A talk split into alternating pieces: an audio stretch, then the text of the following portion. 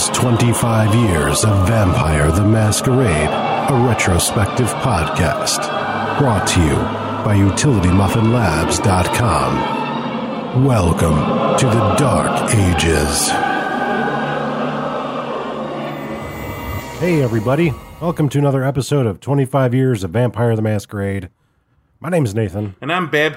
And uh, how are you today, Bob? Doing pretty good there, Nate. How you doing? I, I'll be perfectly honest with you. I'm good. I'm okay. But I was like, do I really want to record a fucking podcast right now?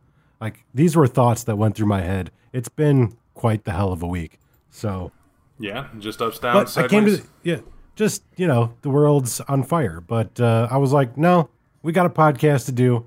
You know, we Well- come here to hear about vampire books. I just I just take it as it's form of entertainment, right? That's what it is. Yeah. What we provide. You knuckle down, head forward, um, and yeah, stuff's bad. It's in short, we all know how it goes. It's not going to get Yeah.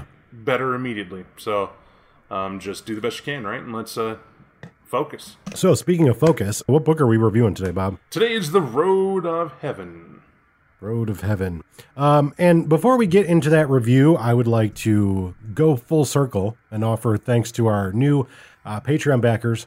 Thank you to, I'm going to call you George99, even though that says J or J O R G, and I'm not sure if that's how that's pronounced, but you know who you are. Uh, George Dolby, pronounced and spelled the proper way, I believe.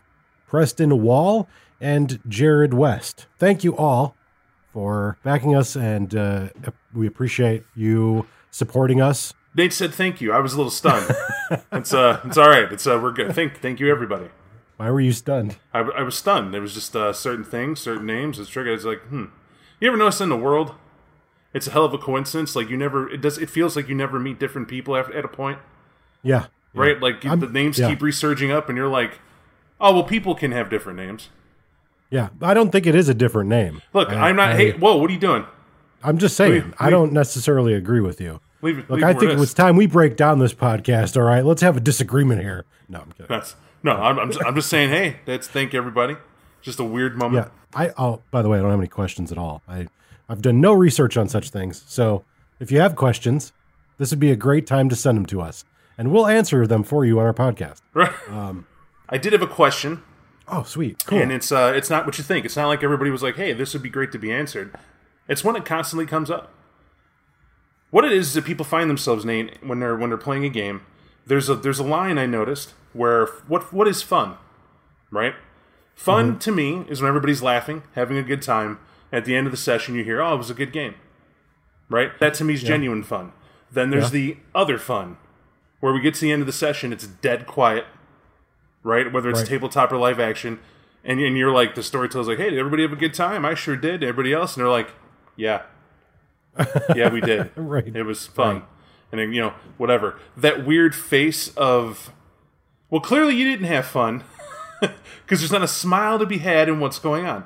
And what that is, is that uh, I think people go through a lot in game, and I think there's a problem with in and out of character. Folks will say no. Well, let's put it this way. Let me get the question out. Here's the question succinctly yeah, How do you handle keeping with in character and out of character as the storyteller dealing with your troop? yeah. That's a really good question because, uh, um, to be totally honest with you, before we started doing this podcast, I don't know that it was something I was even concretely aware of. Like I, I I had seen and observed in certain situations where people would get upset or get angry, frustrated with other players outside of game for things that happened in game. And I think my default for many years was just like, hey, let's keep it separate. That was it. That was because I, I didn't understand it. And and, and I'll, I'll So, help peer to people peer to belief. Yeah right so so i'll help people to understand like for me i've i have never had a problem with differentiating between the in character and the out of character for me it was just something when i started playing i understood like if i were playing monopoly i'm not going to end a friendship over something that happens in monopoly i'm just not you know I, i've played games so heated that my entire family got up from the table but they were still my family so that's where I came from. And unfortunately, I think in a lot of ways, my perspective was only my own. I only understood me, and I assumed everybody else was the same. But doing this podcast, putting us in contact with a wider group of people has taught me that no, everyone is not like me. Not everybody thinks like me, has had the same experiences as me. And I knew that from a logical perspective, but I didn't understand it from a gaming perspective. Um, so I think the way that I've learned to handle it in the ensuing years is I just try to check in with people. Um, if if we're playing a game online, uh, it's very easy for me. What I'll do is, you know, I'll send the player a private message. You know, if, if I notice something, maybe I'm not the most observant, so sometimes I won't notice. But if I do notice, like a player is slow to respond, or they're getting curt, or you know, I just notice something change in their presentation as Right. a player. I'll try to reach out to them. Hey, is everything okay? Are you good? What's going on? Check in with them because, you know, I want to know, are they okay? Are we is has the game gone past their boundaries? Has someone pissed them off? Um but in tabletop, I try to just check in with people. Um, you know, just verbally, like, all right, is everybody cool? We're going to take a quick break. Does anybody need to bring anything to the table? And I always, always, always, after a session, I just go, let's have it out now. I want you guys to talk about anything that you didn't understand or you're mad about right now. Let's decompress. Let's have the post mortem of the game Right. and figure it out and then move on from there. So that, that's usually how I handle it. The uh, and I, I, I actually applaud that. That's a that's a more than good way to handle it. Um, what I could tell you is, that I've I've dealt with it forever. And I think I naturally do the exact process you're talking about, which is to figure it out. There's a misconception though that I battle constantly. No matter how many times you say it as a storyteller, your players will never be open with you. They won't. They're human beings. They have they have their issues. They have reasons. They don't like confrontation. They don't want to be singled out. They don't want to. They, they they don't know how to find a neutral way to tell you what their issue is without giving offense, and they want to be they want to be polite about it, so they won't. So they'll wait and wait and wait and wait until a grand opportunity hits for that to be known. Problem is, frustration builds and festers, and then when they have that opportunity, it often comes out as negative. And so, what I have to say is, is that I, I, I've had to learn that as a storyteller, that is your character. I may be Bob and I may be a storyteller, but I, I it's church and state. When I'm a storyteller, completely neutral, I don't recognize your outbursts as outbursts as anything other than a moment to pause to find out what's going on and address if it's game related or out of game related. If it's out of game related, I, I'll excuse you from the table and take care of your business. Right? That's because we have to keep a level of, of fun. There has to be a fun zone. And in the fun zone, we don't get offended if our friend tries to do something counter to what we wanted to do in game because we understand each other. And we understand that we should be able to ask them, hey, why are you doing that? It just seems real real shitty. And then they explain and go, oh, because you're a shithead. Okay, I get it. All right, no problem. And you should be able to go, oh man, you sneaky guy, um, and and be totally okay with it. And that's in a perfect world. Um, I've read and spoke to people who believe in a more bespoke style of calling it bleed. Um, yeah, great. I don't do that, and uh, here's here's to the core why. Um, to the people I've spoken with after, that's a that's a regional thing. Not not been my experience. I find that when people take their characters too serious, for instance, they make it themselves, I have a total issue with it. And what I mean by that is, is like someone's playing and they roll some dice, and you can always tell because if it's a botch, they take it really, really bad, right? And they're looking at the storyteller like, "Oh yeah, I'm gonna get screwed over. My plans are done." Blah blah blah blah. And as an ST, most likely, I won't make that a botch. It's not a success by any stretch, but I'm not in a critical moment. I'm not gonna let a die dictate their clear emotional attachment to what's going on. I'll put a band-aid on that. Let it be what it is. And uh, because to me, a botch can be fun. And a lot of times it's a fun opportunity for me as a player. I assume that as a storyteller given. What am I saying? What I'm saying is that people are from varied levels of life, very different raisings and motivational experiences and emotional experiences. And as a storyteller, yes, you're telling the story. Yes, you're in charge. But you have to be aware, first and foremost, that when a player starts developing an attachment to their character so strongly that they chastise you, Right, and, and these here's some signs. This is what I mean. It's not just chastise you about what's going on in game with their character. That happens, and that's crossing the line, in my opinion. Because I'm telling the story. If you want to do well or not in something, then do it. Um, but the cross between this is where my character needs to do this, my character needs to do that, and you're not paying enough attention to me, and you need to understand this person sucks compared to me. And then they do things like, let me talk to you on the side of why everyone's holding me back, and and, and stuff like that. Um, that person needs to take a break.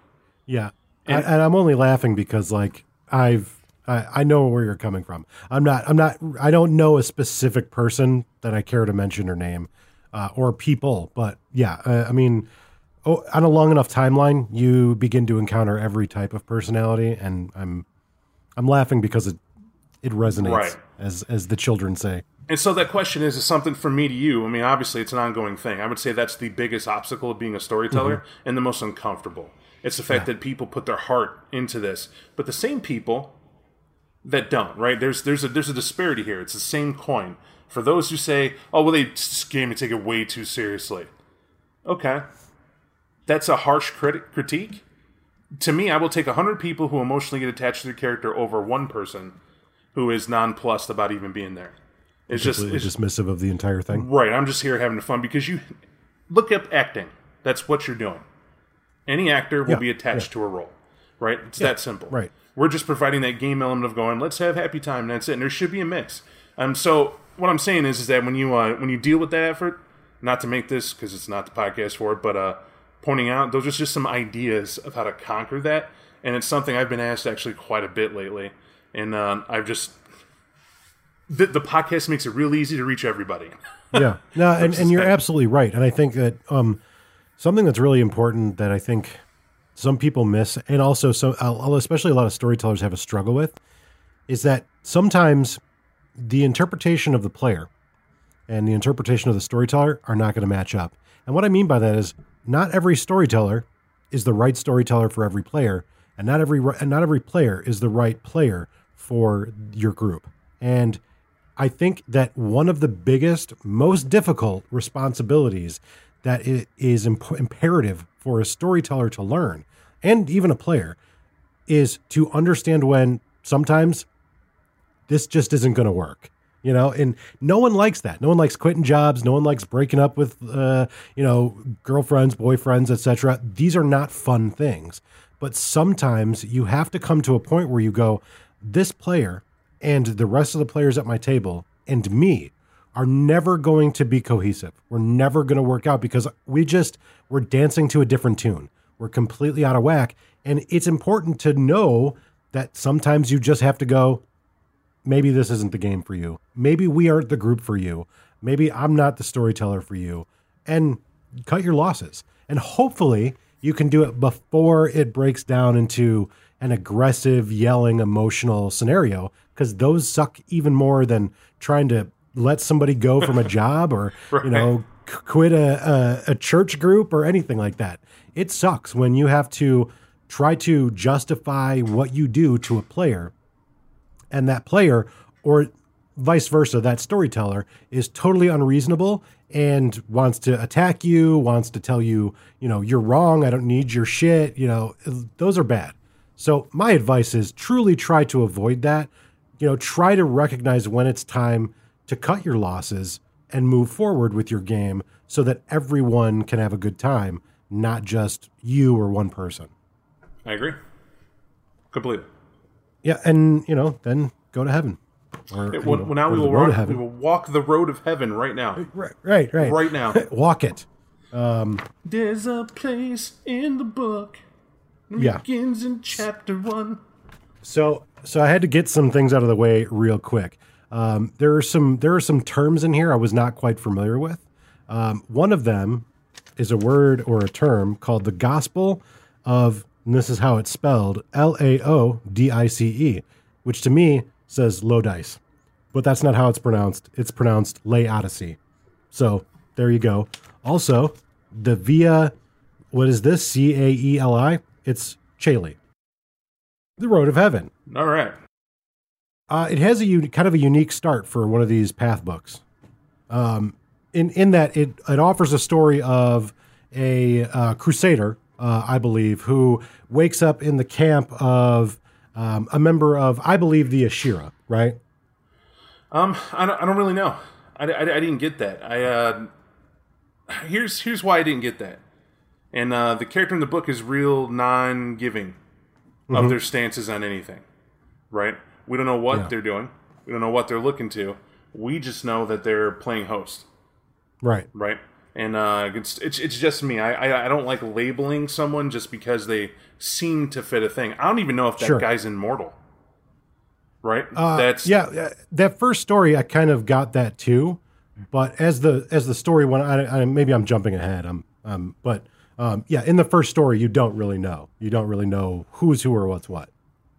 Um, but why I thought it was unique um, was that uh, it does something I don't think any of the other books we've read so far does, as far as the road books, where that conversation, that story carries on into the chapter, the first chapter. So it's not just like basically what I'm saying is you can't just skip that that first intro story and go into chapter one because then you won't know what's going on. Right.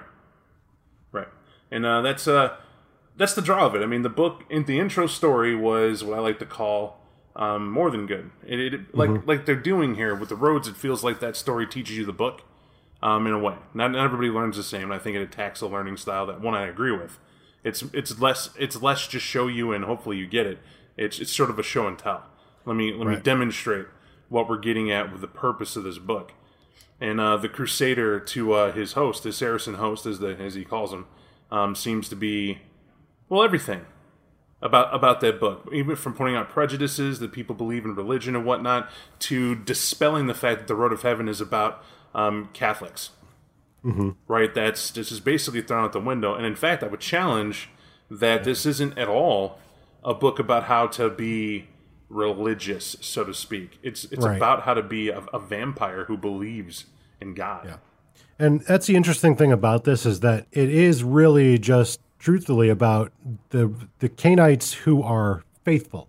And they're faithful because even your pagans are introduced and, and sort of talked about, and we've talked about them in previous material, but even the pagans who don't believe in maybe the God or, you know, maybe they believe in many gods, it's just about faith. The road of heaven isn't necessarily about Jesus Christ or, you know, Allah or any of those things. It's about being faithful. And what, what I enjoy about it is that they definitely go into the fact they're called Noddists. That's that's one of the things to understand because it's from a Cainite perspective, and uh, they talk about the three darknesses from whence uh, whence they came. How how the curse of God was not that, and that's the thing I want to point out. When we say of faith, it's that is about following the road, but they definitely believe in God. That's that's Right. the point. That no matter if you're like a pagan can have a pantheon and multiple homages to the aspects of how they Many roads to the same source. Right, that's exactly what it says, and it's something that'll resonate with anyone who's played Mage and they look at a chorister, the Celestial Chorus. It's the same philosophy, except the philosophy is broken down and put in this book in that format, and uh, maybe easier to digest. I would add because when it when it talks about the fact that whether you're Jewish, uh, Muslim, um, excuse me, any any religion, they say that you're all paying homage to the same entity. We don't know what it is. How could we? However, Right. We do know that we exist as vampires. We do know that there was Cain. We know that that existed. And we know that that land is where all this comes from. And because of that, they they outlined how one can walk the road and that we're all together in it. Right. So I got a question for you, um, just to kind of test uh, trivia question for you, and I don't know the answer to this. Um, I did a very cursory amount of investigating, but I really couldn't find anything. Do you know if the Book of Threefold Darkness is uh, like a game book? Is that printed anywhere? Is that like did we go over that? Am I forgetting, or is that just something that's sort of mentioned, um, but never really printed? I don't think it ever really they ever really got into it. The Book of Threefold Darkness. Well, this book gets into it, and it talks about the threefold darkness. I think this is the book that it says. They say they learned it from a book that is outlined for it, but really they describe it here, right in the passage that's there. So I that's what I took that this is the book that it's in, and you would know about it if you're not a follower of the Road of Heaven, uh, because Right. that's where it's dictated. And like maybe somebody wrote it or what have you, and obviously that's that's that's what they want you to believe, and that the manuscript is even what they're reading to you, based on it. Yeah. Uh, and and um, when we talk kind of like about how the initial story leads into this one, so uh, this they start going over different passages of this Gospel of Laodicea, the Book of Threefold Darkness, and they kind of present us with an interesting like Book of Nod type of scenario Right. where there's these parables and passages that are written, and then like we've seen in Road of the Beast and you know Road of the Kings, you have um, people that are on the path or people that are um, contrary to the path commenting on it. But then we get back into the narrative fiction where the two characters are then commenting on the passages and and the comments. So I thought that that was really cool and unique, and you don't really see that a lot in these books. That like third degree of separation into the world. It's good because it makes you feel like you're reading a movie. Yeah, That's that's what I felt. I got that strong. feel- Like I could clearly. The writer did an awesome job because I easily could see it. It was easy to read, easy to understand. Um, but that that threefold darkness. I want to see what your take on it is because it's even written with a philosophical debate. Like, what's your take? And when I read was, there's a darkness all things came from, but it's uncontestable that the earth came from the darkness, right? However, that also means man came from the darkness, and accordingly, man was not meant to be pure. You were not meant to be a pure beacon of light at all times. In fact, Right. that darkness you came from, no doubt, resonates within you, which is a second darkness. And because that darkness is in you, it is up to you uh, to, to choose to walk a higher road. And there's also the third darkness, which, if your origin is dark and that darkness is in you, all around you, you're going to see that darkness you exist in. And so, what it's talking about is that we know you come, it's almost in another way, we know you come from a land of sin, where there was no mm-hmm. law. There was no one to say what you did is bad. In other, in other words, even better, you come from chaos. And accordingly, you were placed in a body that was supposed to contain order. However, some of that chaos is within you. That's where you come from. All around you, it's going to seem chaotic. However, you are not abandoned. There is a source of light that is the Creator, and the Creator will come to you in your worst hour, and, your, and whenever you need, as bad as it gets, to be that light to remind you there's a way home. And Right. that's the philosophy of the threefold darkness I took. What did you think of it? Um, well, you know, I, I think that uh, um, a lot of what you say it rings true in that regard. Um, I felt that it, it is uh, one of the cool things I liked about how um, they, when they put someone on the, the road, um, one of those concepts is you have to learn to live in darkness as long as you lived in light.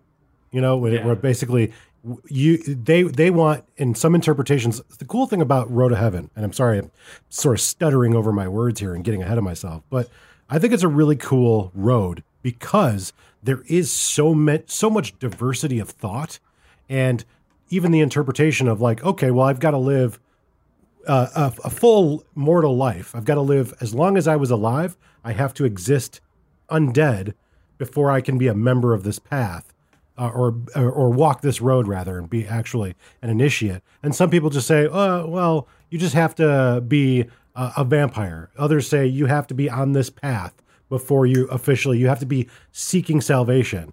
And I think that it's really an interesting thing that White Wolf tends to do, where they lay you out sort of this concrete ideology, and then they go, but look at all the space in between we've given you, because this same road is the road that spawns the um, the Cainite heresy.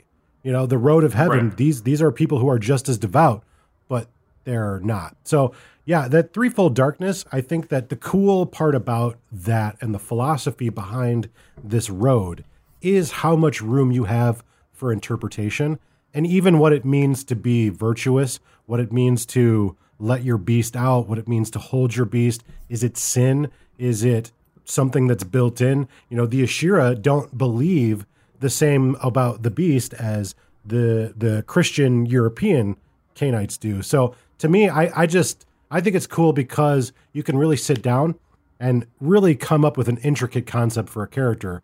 And as long as you fit within the very basic concepts, you're not going to be wrong. You just have to basically build your road and follow it. And this and this thing is uh, is a terrifying fact of what uh, what I've been enjoying about the roads is being able to see where the paths come from, Yeah. right? And there's a reason they're called Noddist, right? That pursuit gets more focused. Right. and gets more evolved. I would like to say um, the aspects in here that threefold darkness, even that carries over. Um, if you remember the divine tide from Montreal by night, um, Uh-huh. you can easily see the threefold darkness must have been the basis uh, Yeah. for what they what they use to create what they become. Yeah, honestly, the religious rites and the rituals, and um, you know, all of the different little aspects of the religious portion of this path, I was like, every every paragraph, I'm like, I I see, I see so much of the Sabbat in this. I see how this can become something like that. How the the earnest, willful um, belief of God can become something that's dark and twisted and sort of wither on the vine and turn into the Sabbat. Right. And uh, that's that's one of the cool things about this book in its entirety. Honestly, is uh, this this book it's a misnomer. You you read Road to Heaven, you think not evil. Um, no, they have confessions. I want to tell you that. It's just as abusive to Cainites as it isn't to anyone else, and they have some brutal contrition rites that you know happen. They actually don't go into these are the contrition rites you can do. They don't need to. Because just as varied as the sins are that you bring to quote unquote the confessor as they call him that's the confession ritus you're going to have to perform to make it right. And if you commit a cardinal sin well um, you're, you're going to have to do something equally epic Right. uh, to be to be forgiven for that and, and and to achieve god's forgiveness through doing it and that's what's hardcore about it and be afraid because remember, when they're talking about God, they're not talking about necessarily any one single perception of it. So, you know, I don't know. I mean, I don't know what you think a, a hardcore pagan might decide if that's a confessor. You know, Right. oh, I've, I, I killed this person. It was a crime of passion. I was guilty because I, you know, lust was the was the avenue that turned to hunger, and my beast tore it apart, and uh, I, I've I've sinned. I've sinned. And and the pagan might go, well, time for a contrition ritus where we're going to string bones through your body and hang you up for X amount of days in a cellar, crying to no one, as long as you can recite blah blah blah. Right, and and that's if you know you you uh, they talk about the keepers and and those that kind of like keep the path uh, or the, the different paths of the road on the street and narrow. But what if you're on a path where uh, your whole ideology is about like self flagellation and like you're you are always you are constantly contrite just for being a vampire.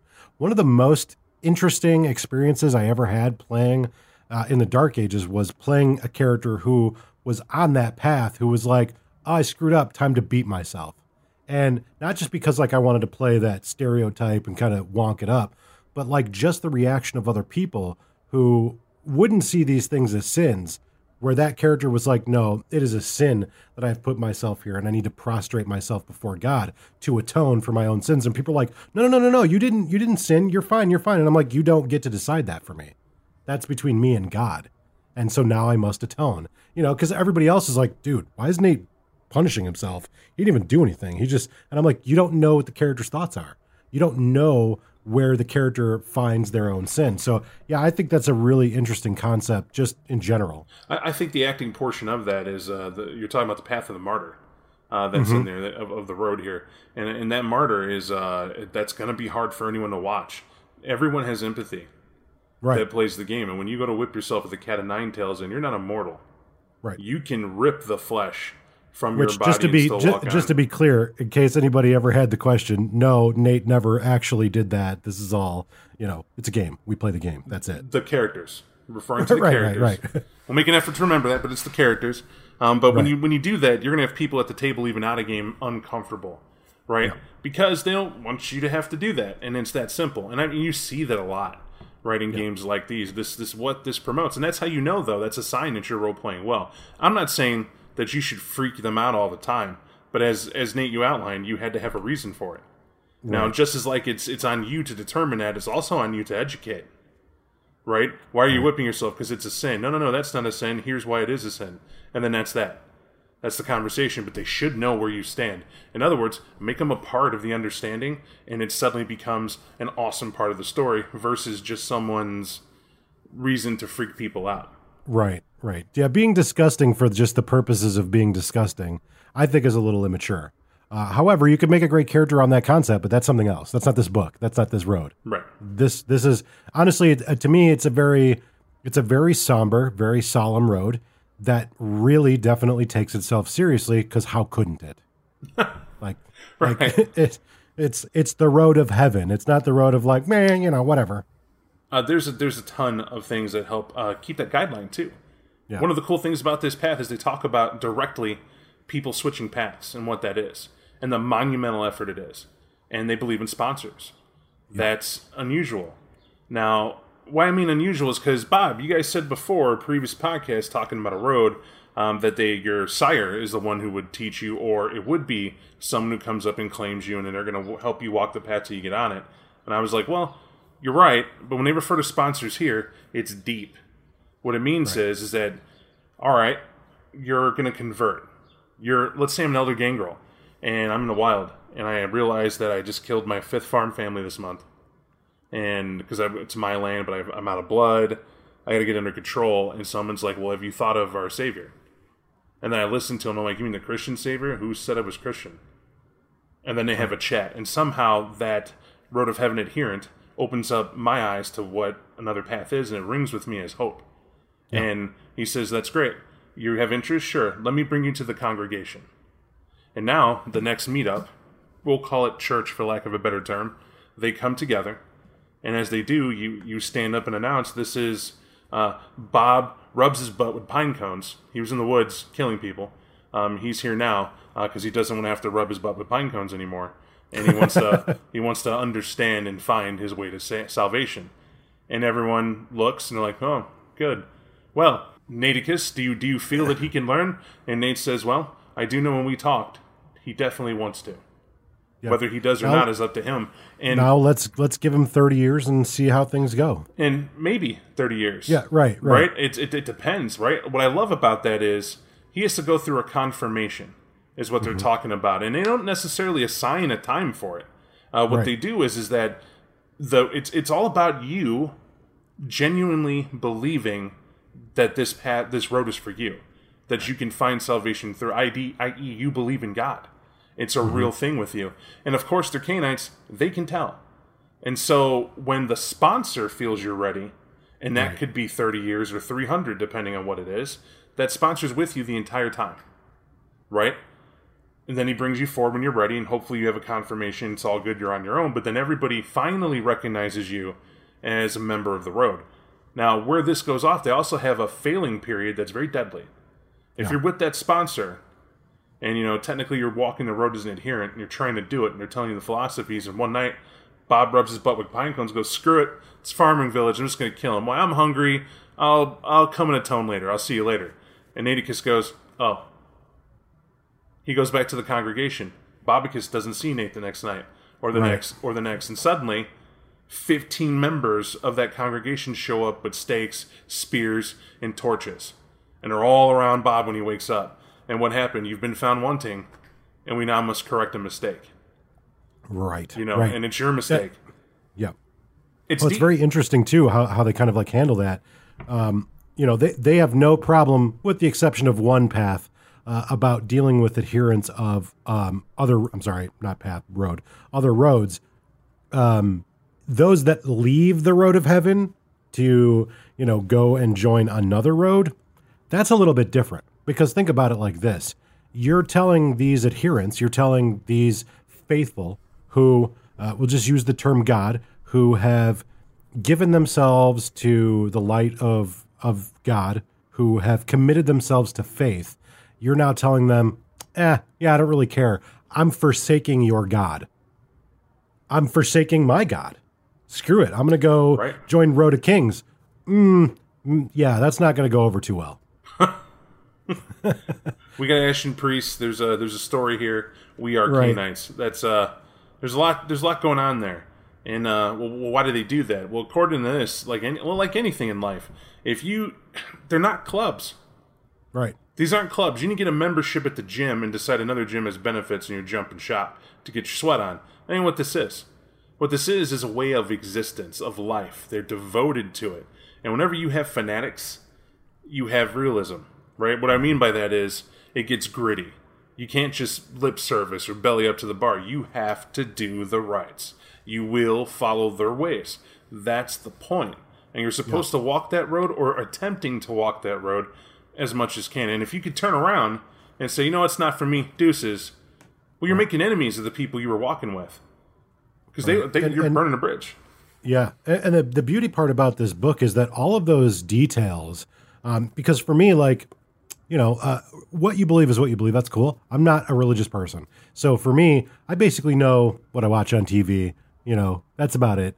Um, but for me, like, getting a better understanding. Obviously, it's different for vampires, um, but just getting a basic understanding of how one would convert to, or how one would become enlightened to uh, this this road, you know, coming to God, which it basically right first first paragraph.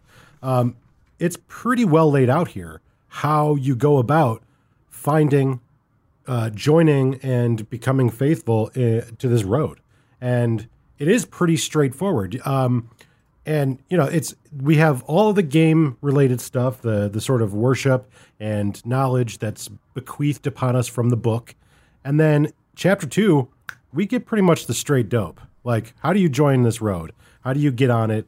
You know, whether it's as Bob had said through your sire, whether it's through apostasy, like um, wipes his butt with co- uh, pine cones, um, you know, all of that. It's pretty well laid out here.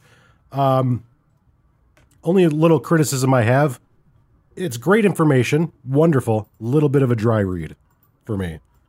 I don't know if you experienced the same thing, but I kind of like yeah, got like halfway through and I was like, I'm going to take a little pause and put the book down and come back to it tomorrow. I, I didn't feel it was dry because it's it's talking in depth about how to be. It's what everybody asks for. Yeah. If I'm gonna walk a road, how do I do it? And Right. you- here it is. Here's a step by step. It's exactly what you're looking for. If you were looking for less, don't read as much. And that's Yeah. uh, that's where it goes to. Or if you're looking to experience it versus understand it, then uh, immediately then don't read it and, and to inform your storyteller. And I think they appease both by including that there. yeah, And, uh, they, know. definitely do. Yeah. Um, but yeah, I just it, it kind of like um, if if I haven't taken my if if I'm post medication, I, I, I got to put the book down. I'm falling asleep. but that's you know that's just reading in general. I think. Sure, for sure. um, but yeah, it's it is honestly it's as much information that I would ever want to have in a path in a modern time that we really never get. We never really get like to me and and this is a little divergent, this is a little off topic, but for me in, you know, the V20 and before, I I I loved the paths of enlightenment and I think that they should have been more of a focus and I understand maybe why they weren't, but I would have loved to have a book like this that details, you know, the um, the path of um, uh, the path of the beast, right, or the path of of um, any of the paths. Doesn't matter, whatever path, put it in your head. I would love to have a book that goes into detail about this in a modern context, and it sucks that you don't really have those books. But I think this goes to a great length to help you to develop that for your game if you're going to include things. Well, I, and I think that would be a mistake. I'll tell you why. It's it's not understanding the fact that the roads are where the paths come from. Oh yeah, Right. yeah, yeah. No, And I don't. so I don't mean like that.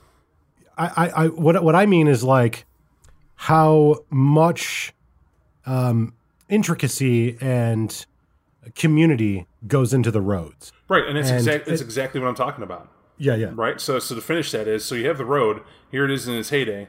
This is how the philosophies mm-hmm. were upheld. This is when everything was golden. This is the golden hmm. age for vampires. This is this is how mm-hmm. we did our society.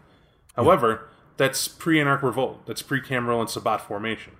Mm-hmm. When they come to the brink, which is what I refer to that as, you have just the Camarilla saying, "We only care about humanity." right, We're now blending in. That means there will no, there will be no road talk. right. That- no, that- no, no. I definitely gone. get that. Absolutely. And when they do that, then the paths and how they're written and the less detail given is because, got to remember, they they survived, right? The Sabbat had to come together and bring, and people who followed a road or what have you had to step forth and kind of redefine how Right. it would survive going forward. And some of this stuff is too detailed, right? To, to a yeah, lot of people. totally. Totally. And- yeah. but because of that, when you don't follow to the to the to the nines a philosophy, you're re- remaking another one, even though it's inspired from it, and you see that when they write the paths. And to that, Right. and to that, I like that. because it also gives room for you, the storyteller, to have the road just like you were saying, Nate. Yeah. And then when you go to the modern, to maybe there is one or two people who remember the old ways, and you want to bring them up, but just remember, you have a road, they have a path Yeah. and and that's the difference. And the path is like short, sweet, get on it if you can find it. And your enemy are those who walk humanity. This is a really good point because I think this is something that a lot of people tend to maybe not understand. And even me bringing it up right now, what you just said, I think is very valid and very important because the roads and the paths are not the same. Right. And the roads, and this is like fucking light bulb moment, but obviously, um, the roads were very formal. Everyone was on a road. Humanity was a road, right? That's Right. important to note. Humanity was a road. The road of heaven was a road. And so, in the vampiric existence in the Dark Ages, these were very formal organizations that all Cainites found themselves in at one point or another, right? It wasn't just like I default to humanity because I was a human. Being on humanity is a road with structure, with purpose, with organization. And in the modern context, it is not. It is just the default. It has done away with all of the particulars, the ritual. Everyone is different. And the paths have sort of taken details from some of the roads and created a new way of thinking that does not fit into the predominant society of kindred who choose to hide what they are from the humans. So that's a really good point, and I'm glad that we kind of were able to discuss that a little bit because even for me, it was like, oh yeah, no shit, that makes sense. Uh, it's a, it's one of those things where um, when you talk about humanity all the time, um, I, I sat there even when I was reading this again, reminded of that fact for me. It was like, well, when you think about humanity, well, where do, where do humans get it from? Well, it's just the morality that you're raised with. It's the religion actually gives you morals, and it's society that adheres to them and holds them. That's why church and state are important to be separate. And uh, regardless, that formal thought of discussion and who you are, that's a core of your own experience. Now, it's also a control mechanism. yeah, That's that's what it's saying. You have to know the people at the top in the Camarilla are not on humanity. They're not. Right, Your right. inner your inner council, they predate the idea of what this is. Of course they're on roads. They were educated that way. As to what road, who knows? But they definitely aren't passing those philosophies around because they know how to control humans. You want riches, you want power, you want to be famous, but or or important in your own world, uh, sexy, whatever it is. That's what you want, and those are all control mechanisms. That if I'm at the top holding the keys to the kingdom, I can have you dance forever as long as you swear loyalty to me and uphold my ends. That's mm-hmm. really what it is. And when the Sabbat realizes it, and when they understand that, they are quick to eliminate and devour their humanity to get onto the paths they created so that they can better oppose and defy that corruption as they would see it coming from the Camarilla. So uh, here's here's an example that I always kind of kept at the forefront of my mind about the transition from um, those that walked roads in the Dark Ages up into the Anarch Revolt and the formation of the Camarilla. I always looked at um, someone like Khalid, who um, you know is very old, very powerful Nosferatu, and I imagine in the Dark Ages and before he was probably on Road of Heaven, and in order to join the Camarilla, they, you know, they disavowed roads. They said we all have to be this. And I, I, I look at a character like that, who, if you look at him in the original Chicago by Night, Chicago by Night Second Edition, he has a very low humanity.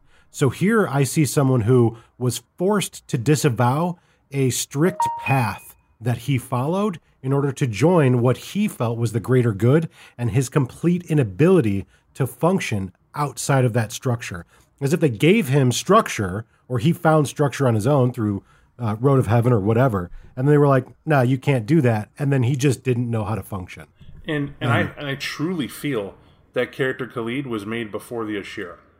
Right, Clearly. of course. And, yeah. and yeah. because of that, that that character becomes hard to digest to new Right. new people because it's like one humanity. What's going on here? Well, that's because he wouldn't have walked any other path, right? They Mm-hmm. would not fit. He was very human, very, very religious in that regard. However, the character doesn't work well with the Ashirra around because Khalid would just would have been Ashirra. Right. and he wouldn't have had that problem. He'd have a whole community of people who were looking out for him to help him follow his ways and tenets and accepted that. Right. And so it's a bit of time and maybe a little bit of insensitivity Right. towards And- towards and, the culture you know, that for- made that character. But your point us- still holds. Yeah, yeah. For for us who are storytellers, and I, I apologize if I'm interrupting you, Bob, because you're sometimes I can't hear you. So, um, and I Sorry. apologize to the listeners if I am. But uh, I, I do think that certain aspects of this game do require the more creative among us to make these little like leaps of logic to fill in the gaps for us. Like, Right. you know, yeah, why why do some characters exist? Why are you know like Al Capone is a great example, and this is for another podcast, but it does behoove you if you want to enjoy this game. You do have to kind of make up yourself like, how does that make sense? Well, maybe it does like this. So Right. yeah, I don't know. I I've completely lost sight of what I was saying, but yes, the the the moving right along. that happens. That happens. Yeah. It's a podcast, people. We meander. You know, sometimes we lose where we're going. We try to get back on the road. But um. We were talking about uh, a past following, and you brought up uh, just I don't know if it sparks it again, but you brought up uh, Khalid as an example of how this road switching. yeah, That's that's where we were. uh, yeah. Uh, it just it just goes to show you that um, the morality is distinctly different than these roads, and they're not as organized in the modern era. Humanity is just sort of the catch-all. You know, that's that's one thing I have to tell people a lot online, at games, especially at LARPs, when they're like, "I'm on humanity," and I'm like, "That's not a thing." Hu- being on humanity isn't a thing. It was in the Dark Ages because it was a road. Right. But now it is not. In a modern context, it's totally different. No one, there's no meetings with other adherents to the path of humanity. Those are just meetings, and, they're about something else. and, and, and, even, and the best way to understand that is is that you're of course you're you're humanity. You're human. Mm-hmm. You're a human who was embraced. No one's taught you different. The road of humanity are vampires who uh, uphold a way of looking at what it was to be human, but make it make sense to their beast. Right? They can accept it as vampires, and that's it is different than than the living. Right? And that's how that, that we'll find that out later. But the uh, the aspects here hammer home um, all the structure and the way even the book this rolls out of how one might educate and teach someone as a sponsor to an adherent and roll forward all the way up to here. Now, um, what we have in here also is they give you heroes that you definitely will know, right? That are in this book. Uh, one of my favorites is that they accredit this entire book to Saulot. Yeah. This this very road was was made possible by Saulot and his sacrifices. They put it, um, his martyrdom. Excuse me, is is, is what he had done. That that's the that's the key word. Martyrdom. That's the typical in this book. and they acknowledge the Baali Wars and how he fought them and how he, you know, that's that's what he went to. They acknowledge Samiel and the fact that he was the warrior Salubri, you know, made his own way, uh, but with God's backing and help, the blooded by the code. They outline that and his sacrifice, uh, fighting and warring with the Baali. This book acknowledges the Baali. Now I want you to. There are three books I've read that actually go deep on or admitting that there's there's you know definitely the Baali are a threatener here, and of course it's Salubri book. You have the Children of Haqim and this book, right? They're just like this is what it is because they don't treat like everybody else where it's all rumor and suspicion. Who the hell are those guys? They're they're like, oh no, absolutely, we went to war to the steps. That's that's what you did. Um, they also do something else here that made uh, more than laugh because it's a great Easter egg when they talk about Michael of Constantinople Yeah. right? And they kind of go into his history a little bit and what he did and what happened. And they talk about uh, Maria or Ma- Marie the Black, Mary the Black, if you will. And they quickly are like, yeah, he abandoned her to the Acadians, but he lived on and went to Rome and became this godlike figure who believed he was Michael the Archangel and had a staunch belief in heaven.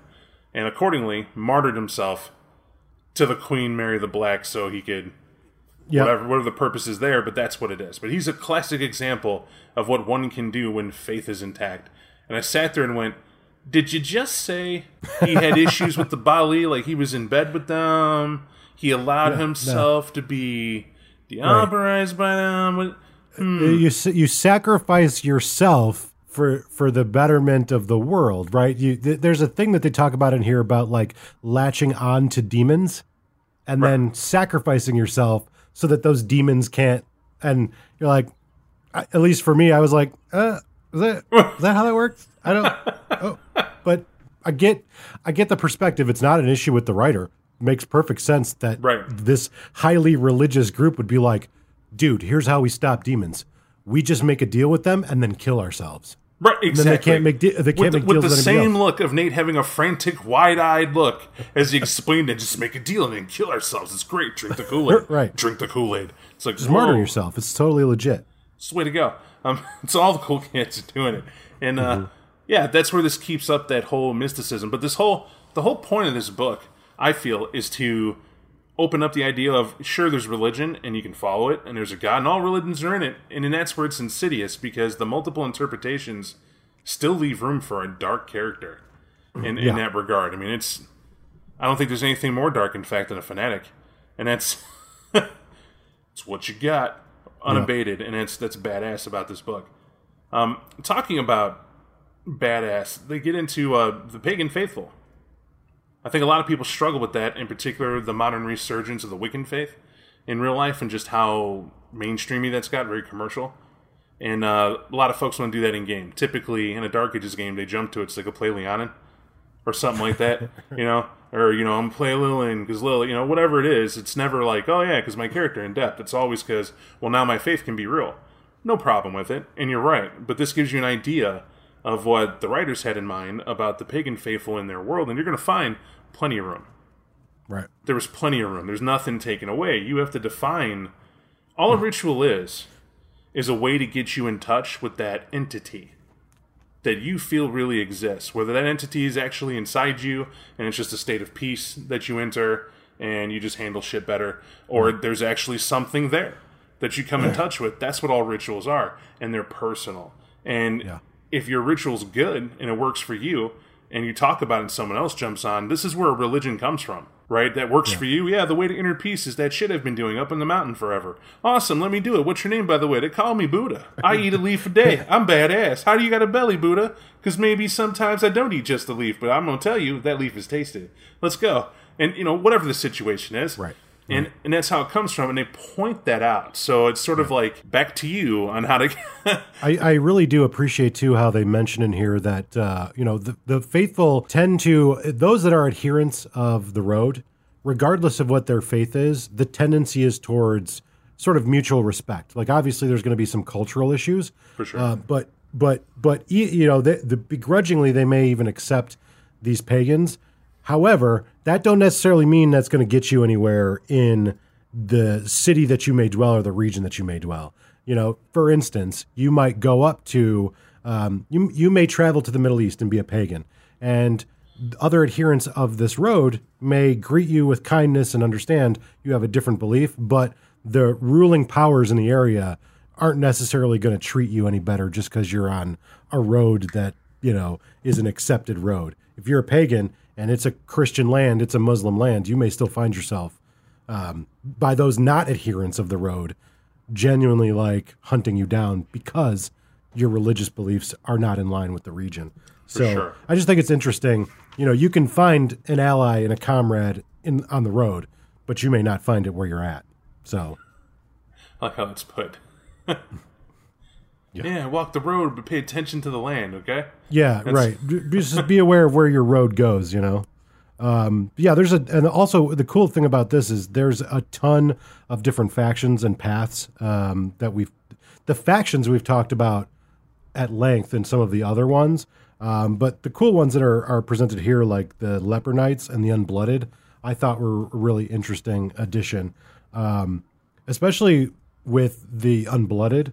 Um, and you talked about that earlier, Samiel, and that that rite ritual, what have you, of the blooding, and how that sort of disappeared with him. And now there are a group of uh, of adherents who are essentially trying to track that down and bring that back to um, to the road. So And, and I feel that if you can't be part of the Blooded in a Dark Ages game, they should never mention it.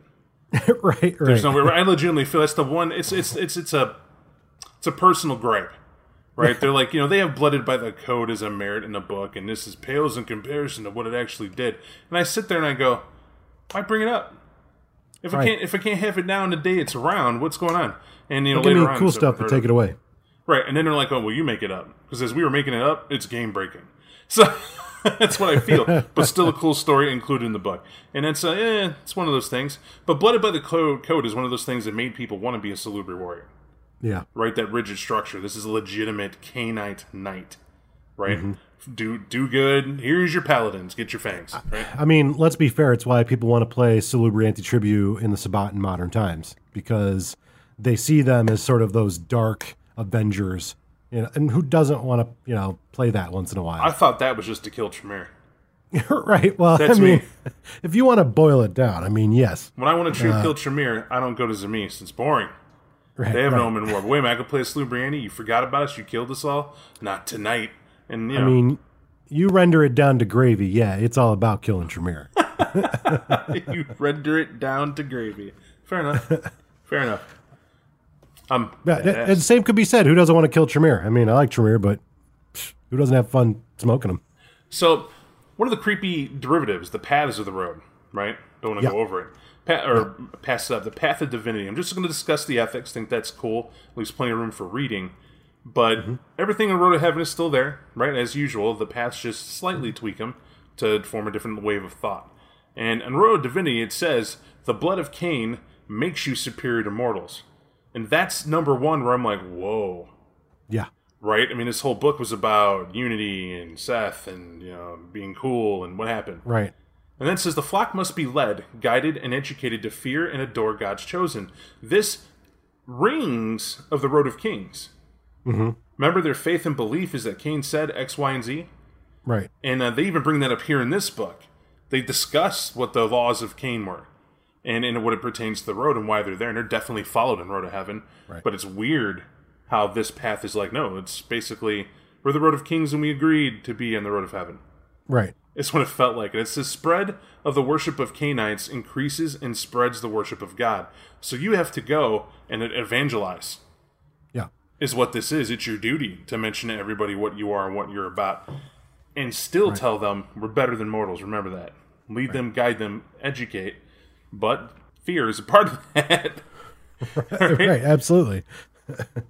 Um but you know that uh, like people need to know like the reason why this one is kind of like what? It's because it is heretical. It is the the the Cainite heresy's path of enlightenment.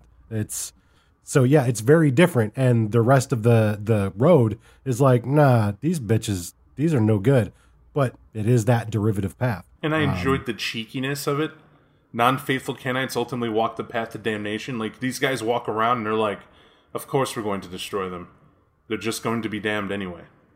right God wills it. Isn't that what you say, Christian? Right? Right. That's what, and I'm like, hmm, interesting. And then it mentions his Shira follow them with the Christian arm in arm. That's terrifying, right? I mean, if you think about it, you're, what you're saying is, is that uh, uh, imagine suddenly the Catholics got along with those of Muslim faith, and Islam and Catholics are awesome, and they, they're arm in arm. It's the same God. We're happy. We're all people of the book. Cool. What does it say for everyone not? These are the people spilling blood by the thousands over who's right and who's wrong. Suddenly they lock arms and turn around and say, "Well, if you're not now, you never will be." better hide your wife hide your children Right. That's that's whew. It's a terrifying concept. this one I didn't get. Martyrdom. It, it's it's hard for me to think of martyrdom when it's the selfish creature that a vampire is. Mm-hmm. Like martyrdom, no way. Like I have children that can go first. I could throw servants. You know, you know. Becky didn't like me that much, and you know, fucking Kathy's only bloodbound to me, so she can go. You know, why Right. why me? Why I have to be the martyr? And that's that's kind of the point of the whole path, right? Right. It comes back down to that thing we were talking about earlier about like, well, if I just wrap my fangs into this demon's throat and then just kill us both, like, hey, there's no more evil from that guy, so I'm good to go. Uh, yeah, it takes it's a pretty hardcore perspective. and it's one that uh, it's appropriate that they have a salubri kind of leading the the picture for it because Yeah. this is exactly where it comes from. This is where the origins come from, are salubri warriors, right? And uh, the fact that they felt that their creation was to get rid of uh, the uh, the Baali, and when that's and all demons, and when that's done, they're done. They, Vampires don't need to be here, but if we are here, we believe we're here to take this evil out. Yeah. It's dope. but hardcore. It's, yeah, uh, it uh, looks like it would be a very challenging road to play, very challenging path to play on that road. So, put it this way: not shedding a tear, it's gone. Not one. which Uh, which is totally true because uh, if wh- when we get to the V20 Dark Ages, th- there's going to be a very different perspective on this road. Um, I was reading about that today.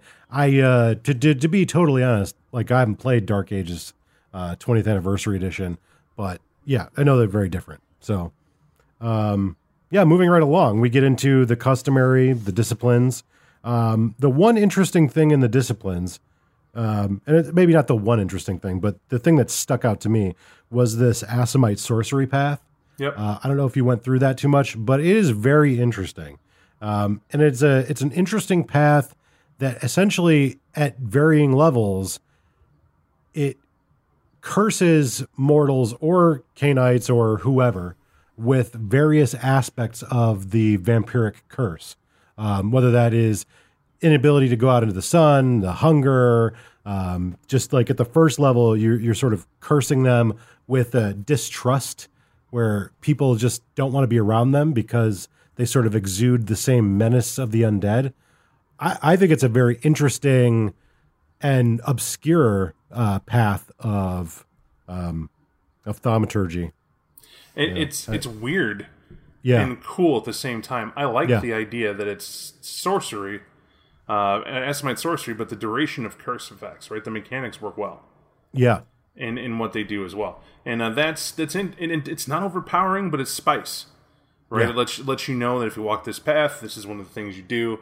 You there are people in the Ashirra who have this; their powers are different, and here's one of the derivatives of it. I thought that was very smart of them to include that little little extra. Mm-hmm. I will also point out this is the book that led me go, oh yeah, if you're on a road and follow it well, it can be deadly for others who are not on the road. When I saw Right. that righteous gaze combo discipline, I, I just shat I just shook my head. That's all I could do. I mean, it's out there. I'm shocked not many people mention it. Now, naturally, you have to be an adherent in this path to have it. right.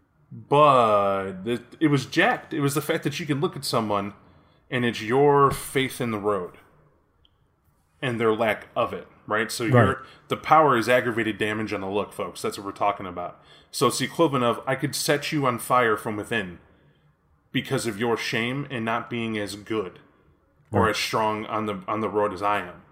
And it's a glance, and it's not designed to kill. It's literally not. It's it's supposed to be sort of a a, penance, a penance for uh, for a contrition, if you will, for for stuff that you do. So you go see a confessor, you tell the confessor how you messed up, but you told the confessor you would never make this mistake again. Please forgive me. What you did was not that, and you're coming back a second time. They might give you the righteous gaze.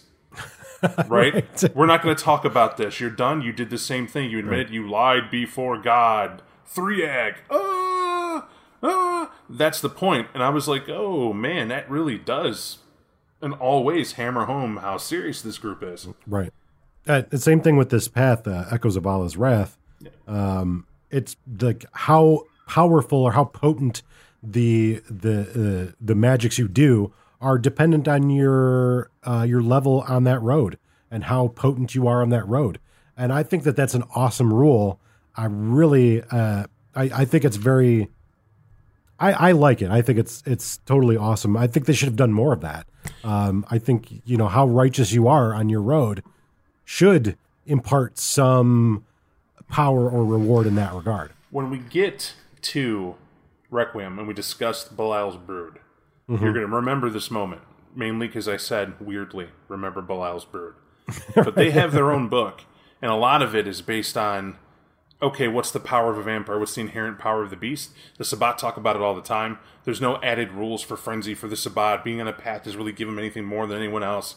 What's the what's the point? That's because they were bound by the rules they already made, and they mm-hmm. didn't really change or update them. And it changes when you get to Requiem and you deal with Belial's Brood. And you start thinking of the beast in another facet, right? They dig deep in it, what makes it super cool. Here, it is still cool. Don't let me take away from it, as, as everyone listens and knows. But what I promise you is, is that what you just said, Nate, is not lost on them. The fact that that's cool, it's like they put a pin in it Right. and had an idea for later on, making that more robust without having to change everything they already did. Yeah.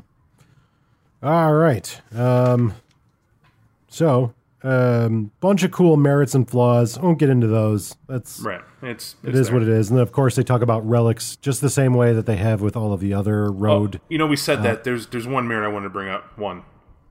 Seven point. Which merit. one? Re- oh, redeemed. Yeah, Yeah. that's that's what I thought. I thought that was Yeah. badass. I really did. It's a seven point merit that's cool because ultimately is a story. right. That's all it is. It's someone who walks the road that is pure. And accordingly, you know you're in God's love because true faith doesn't work on you. You're not harmed by going to holy sites or having relics. You're just you're a good person. You're doing good you're doing good. However, every violation of your path is a risk to losing that merit. Yeah. Right? And it's like if you're a player truly looking to have that difference as to what makes you cool on this road, that's a great merit to have that doesn't harm anything for you to do it. Right? It's sure it's an advantage when rarely that true faith thing comes up, but it's a reason to have it and a good story filler, Right. which is what, and, what and you know, it's a. Uh, I think the, the the subject of true faith can come up a lot more in a Dark Ages context for sure. I don't want to say it doesn't come up in modern times, but I feel like you have to make a, a point of bringing that into your game. Whereas with Dark Ages, you're much more likely to encounter those with a greater, deeper faith. So For sure. We get through all that, and uh, of course, no book of this caliber is good without relics. And, uh, or I like to call it game enders. Yeah. Um, there are relics in this book that I just went, what?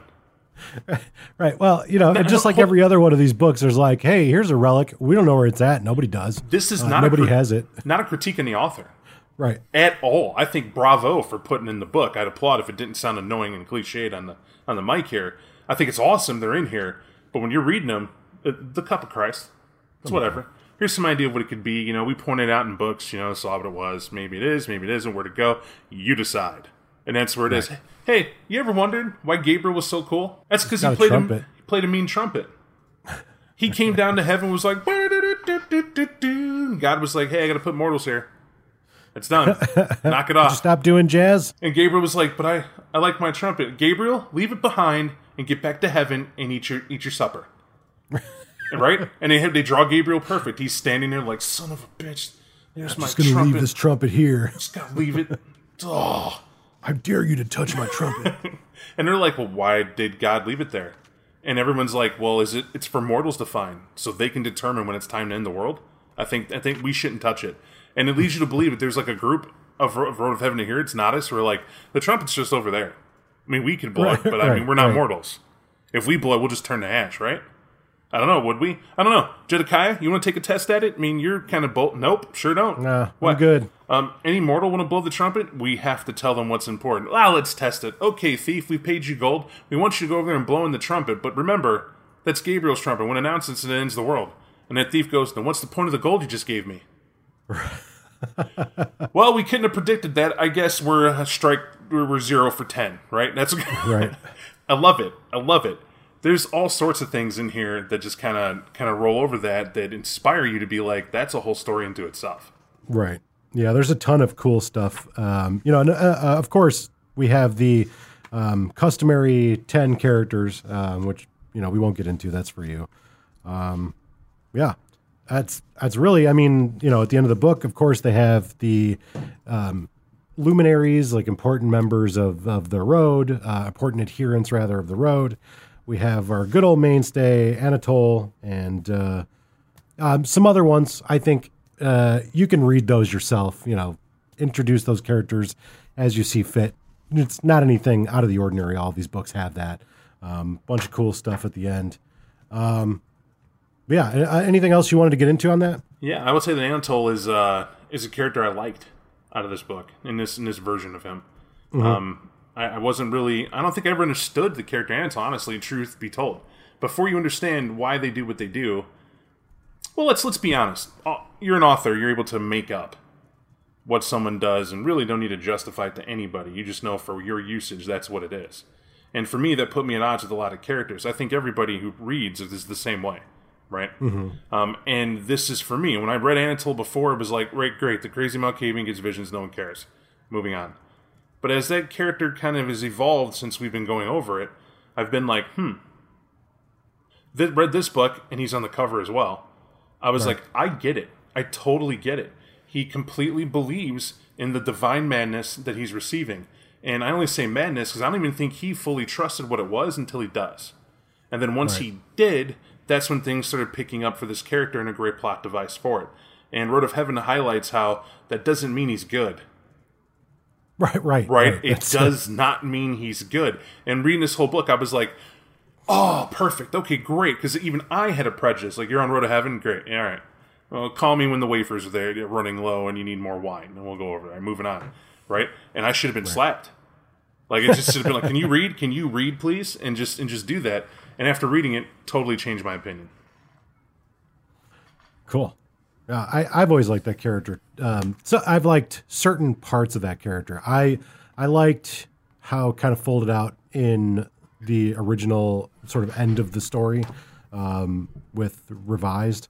Um, but yeah, so that's Road of Heaven, and uh, I think good book. I think uh, I really enjoyed it. I think it's. Um, I, I definitely I will say in the what we've reviewed so far, I I like it better than Road of the Beast, and I would say I like it e- equally on par with Road of Kings. I think, uh, uh, but I think there's a bit more interesting story that can be told out of Road of Heaven. That's just my my perceptions on it. But yeah, I thought it was a good book. I like them all, but take his in depth.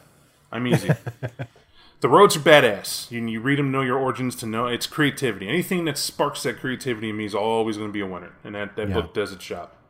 And you know it's not an overly long book you know it's like 95 96 pages or whatever so um, it's a relatively easy read um, just like most of the other ones but a wealth of information spoils of war it's uh, it's a companion piece to the right of princes book but as far as i know it is a strictly vampire book so and an incredibly dry read. I'll warn everyone now.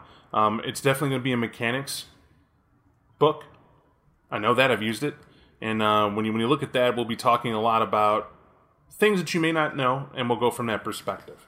You yeah we'll do our best to kind of keep it lighthearted and entertaining i guess we'll wrap up the podcast yeah Yeah, Seems like a good idea. Well, uh, thank everybody. Thank you everybody for listening. Yeah, a little scatterbrain today. You know, apologize for that. Hope it was still an enjoyable podcast. Everybody be safe, be sane, be healthy, and uh, we'll be back with you next week. Till then, I'm Nathan. and I'm Bob.